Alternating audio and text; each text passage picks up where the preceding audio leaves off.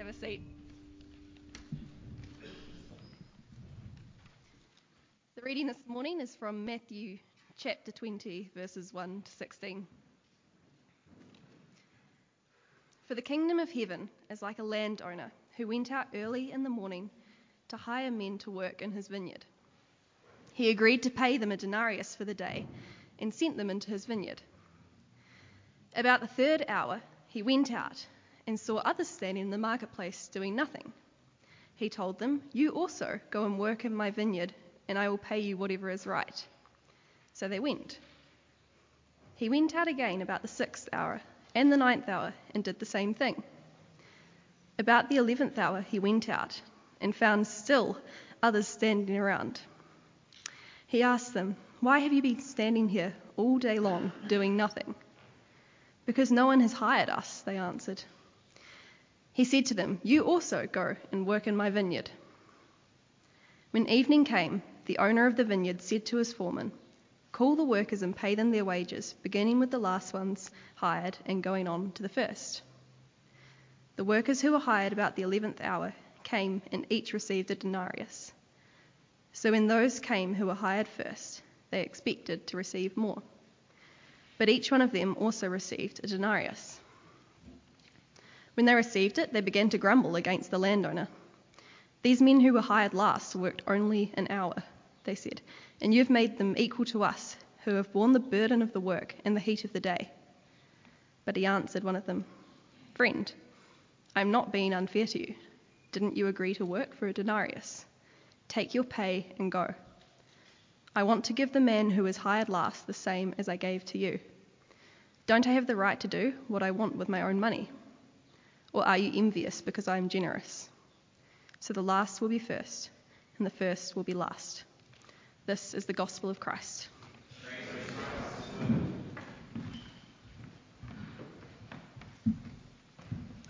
Thanks, Grace. Uh, do keep your Bibles open if you uh, have one.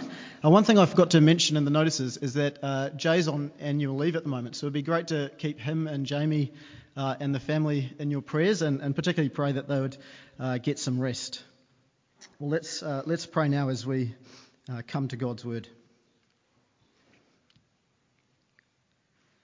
Heavenly Father, we pray that you would uh, turn our eyes upon Jesus at this time. Lord, help us uh, to see your mercy to us through him. It says, in, in his name we pray. Amen. Well, some years back, I remember having a, a conversation with a, a, flatmate, and this guy was, was doing it tough at the time. Uh, he was one of the hardest working guys I knew, but he just couldn't seem to catch a break. It was like he had faced disappointment after disappointment after disappointment. And he'd look at the way other people's lives were going, and he'd have this sense of bitterness, this, this feeling of bitterness. He had very little joy. He had given so much, but he felt like he was getting nothing in return. And sadly, I, I don't think his experience is, is uncommon. In fact, I'm sure that there are people here who have had similar experiences times where we struggle to find any joy, where we feel bitterness and disappointment. We look at others and life seems to be easy for them. We ask questions like, Why didn't I get the job? Why didn't my marriage work when I invested so much into it? I tried so hard to raise my kids to know God. So why aren't they following Him? Why is my family so complicated? Why don't I seem to be getting the breaks that others do? Why isn't God generous to me like he is to others? This morning, uh, we're continuing in Matthew's Gospel in this section where Jesus is teaching his disciples how to follow him in this world. And in a moment, we'll go through the passage briefly to help us get a feel for what Jesus is getting at in these verses.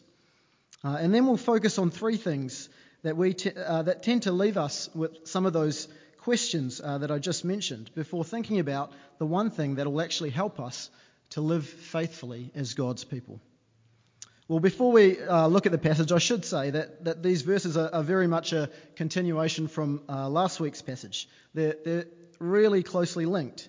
And last week we heard about a rich young man who wanted to follow Jesus, but wasn't sure if he was willing to let go of all his wealth to do so. And at the end of the passage last week, we heard these words from Peter, one of the twelve disciples We have left everything to follow you. What then will there be for us? And Peter was asking Jesus about what rewards would await them. And Jesus replies by saying that those who had given up lots for his sake will receive much more for all they've done. A hundred times as much, he says, and they will inherit this gift of eternal life with God. That's the promise that he gives to his disciples and, and to all his people. But he also sees through Peter's question, because Peter was comparing himself to this rich young man. Peter and the disciples were some of the first to follow Jesus. It's as if he's saying, We did what the rich young man couldn't do. No one has given us, no one has given up more than us. Surely we're going to be the ones who get the greatest reward. But Jesus realizes this, and so he says these words, almost to warn Peter. But many who are first will be last, and many who are last will be first. And it's, it's become a bit of a, a throwaway line, hasn't it? Uh, the kind of things that Christians say to each other from time to time when the situation fits. You're at the back of a line waiting for something, they'll say it. The first will be last, the last will be first. Uh, last week I was at a sushi shop waiting to be served, and this, this guy walks in and he goes straight to the till to order. And I kind of give him the, the sideways look hello, I'm, I'm in line here. But he's completely oblivious. Uh, and anyway, the, the, lady, the lady who was serving knew that I was first in line, so she pointed it out to the man. So I order, and then he orders, uh, and we end up ordering the same thing. And wouldn't you know it, when she calls out the orders, his food comes first. Uh, now, there was no one else around to say it, so I had to say it to myself. The first will be last, and the last will be first. Uh, but, but these words of Jesus have, have far more importance. These, this morning, it's, it's these words that frame what Jesus has to say to the disciples. They're in the verse right before our passage. Uh, you'll see it if you have a Bible open. Uh, and they're also in uh, today's ver- uh, passage in verse 16, right at the end of the passage. And to explain what he means by them, Jesus tells a story about a landowner and some vineyard workers. Uh, so let's jump in and, and take a closer look. There's a landowner who, who has a vineyard and he's in need of workers. And so he goes online and he lists the job on Seek, uh, or at least he, he does the equivalent of that. He, he goes to the local marketplace. That's the place that you went if you were looking for work or if you were looking to hire workers. He's there early and he finds some men to come and work at his vineyard. And they, they come to an agreement on the cost of this work one denarius, which was a day's wages uh, and he puts them to work. Now, these kind of workers were probably surviving day by day. You turn up, you, you hope to get work. If you don't, then you might not eat that day. These are people who don't have full time employment. So they turn up and they hope for the best. So this is, this is good news for them. Now, three hours into the workday, and, and the owner goes back to the marketplace. He finds more people sort of standing around, twiddling their thumbs, and so he decides to hire them as well, and he agrees to pay them whatever is right. Now, clearly, there's a, a it's a really good harvest uh, on this vineyard because he ends up going back after six hours and, and after nine hours and even after 11 hours. There's, there's no shortage of work on his vineyard. Now, by the 11th hour, it's, it's very late in the day for these people to be starting work, but he hires them even though they'll only end up working for one hour. And that would seem pretty pointless to a lot of people.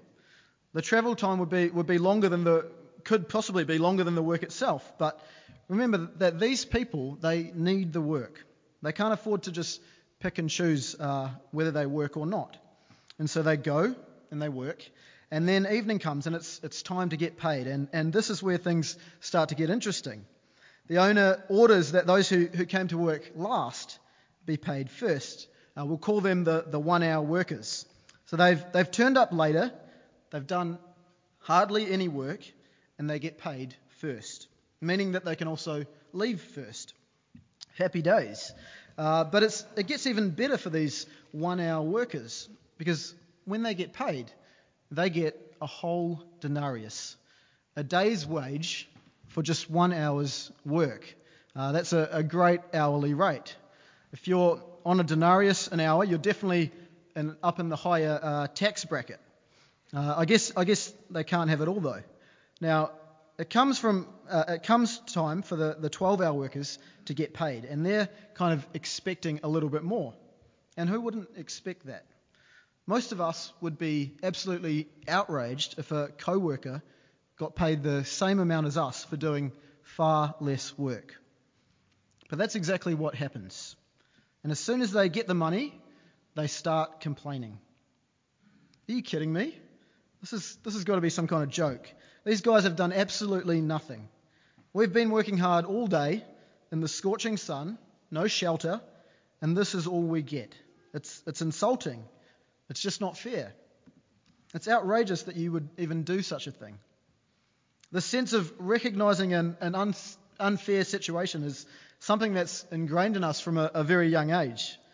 We notice any time a, a sibling or, or someone else gets preferential treatment, they got to watch TV for half an hour. I'm older, so I should get longer. Or my chores are, are much harder to do than theirs. Why do we get the same amount of pocket money? Uh, and as we, as we get older, we don't stop noticing. So we can definitely relate to these workers. We all like the idea that we're going to be treated fairly, that we deserve to be treated fairly. Uh, and that's why it really hurts when we feel like we've been treated unfairly in life. And many of us here will have felt that way, that sense of injustice. I'm sure you'll, you'll all have your own examples of that. We'll look at the owner's response in verse 13. Friend, I'm not being unfair to you. Didn't you agree to work for a denarius? See, these were the terms that they had both agreed to. And we have moments like that from time to time, don't we? We buy something for 30% off, uh, and we think we've, we've got a good deal. And then later we hear someone else got it 50% off, uh, and we feel completely ripped off. We think about, you know, what, what could have been. And we forget that we've actually still got a pretty good deal. Well, the owner continues in verse 14 Take your pay and go. I, don't want to, I want to give to the man who was hired last the same as I gave you. Don't I have a right to do what I want with, with my own money? Or are you envious because I am generous? He's certainly got a point, hasn't he? He hasn't gone back on his word. He hasn't been rude. He's done exactly what he said. And then Jesus finishes again with those words so the, first, so the last will be first, and the first will be last. And as I mentioned earlier, I think Jesus is teaching his disciples to avoid uh, three things in particular uh, as, we, as we think about God's generosity to his people. And they all start with E. Jay had uh, four H's a few weeks ago. I'm a little bit less confident. Uh, so, three E's for the disciples to avoid. The first E to avoid is envy, because that's where the shift takes place in this passage.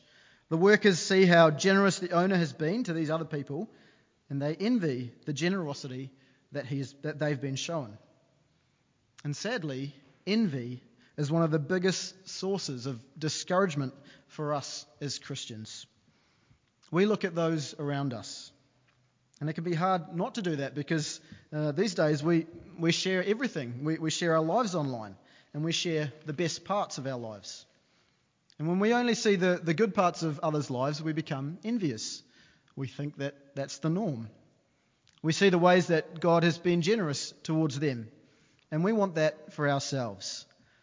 The thing that once satisfied us no longer satisfies us when we see what others have. Now, the second thing we need to avoid uh, also starts with E elevate. We need to avoid elevating ourselves above others. We're not given uh, a reason why the owner chooses to be extra generous to, to some people. But it doesn't take long for the 12 hour workers to kind of start to elevate themselves.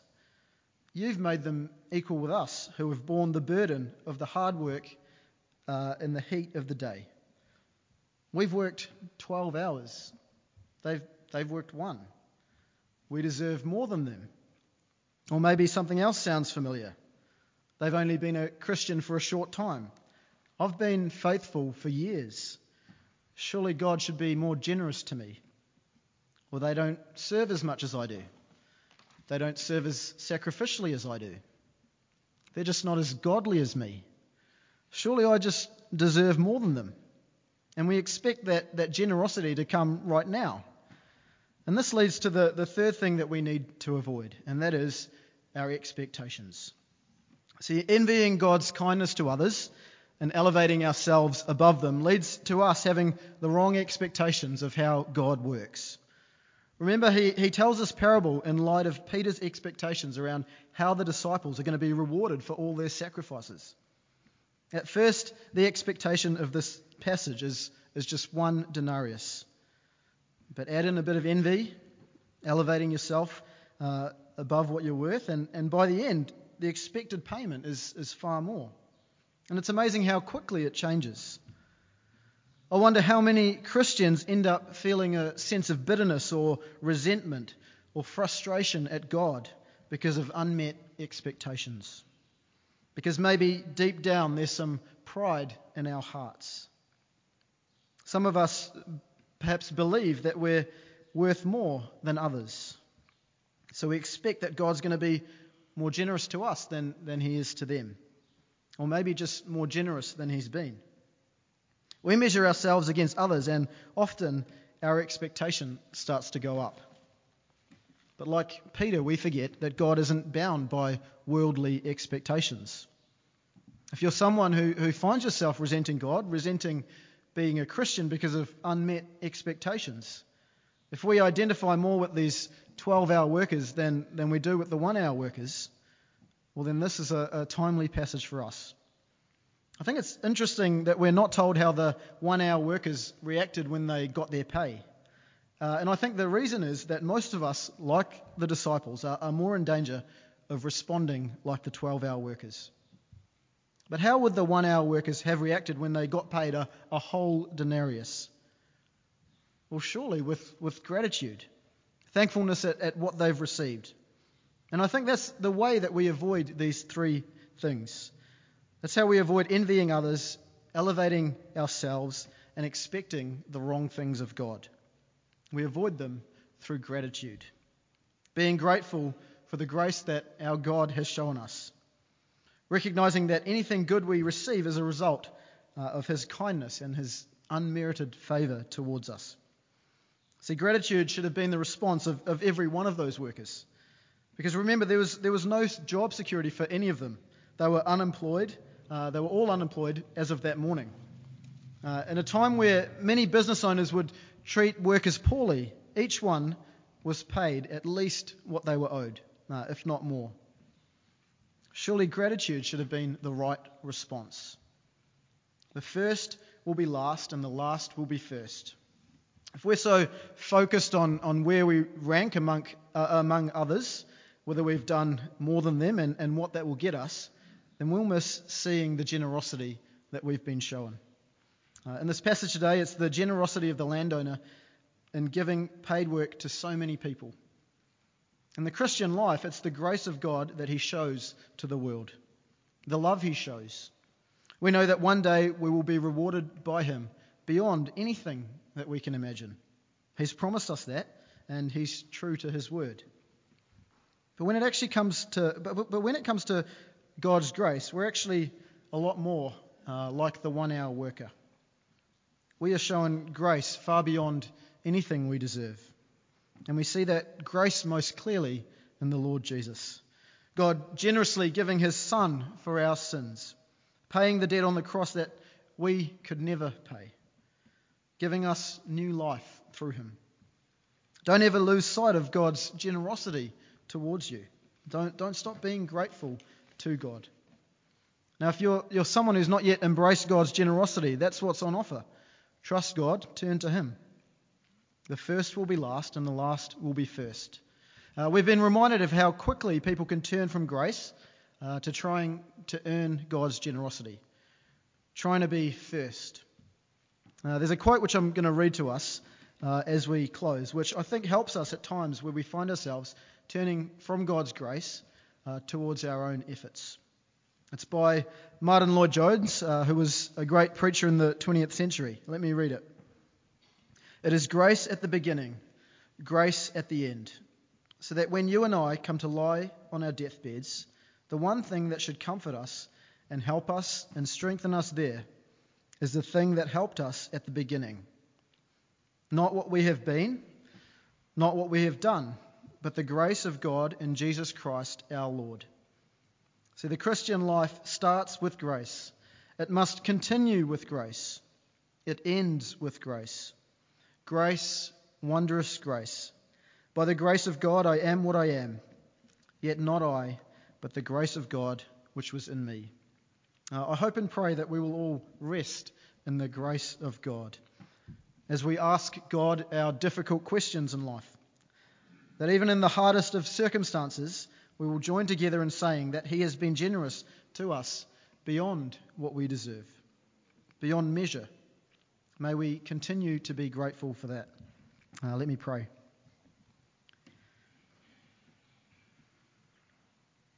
Heavenly Father, we thank you for your generosity towards us uh, and towards those around us as well.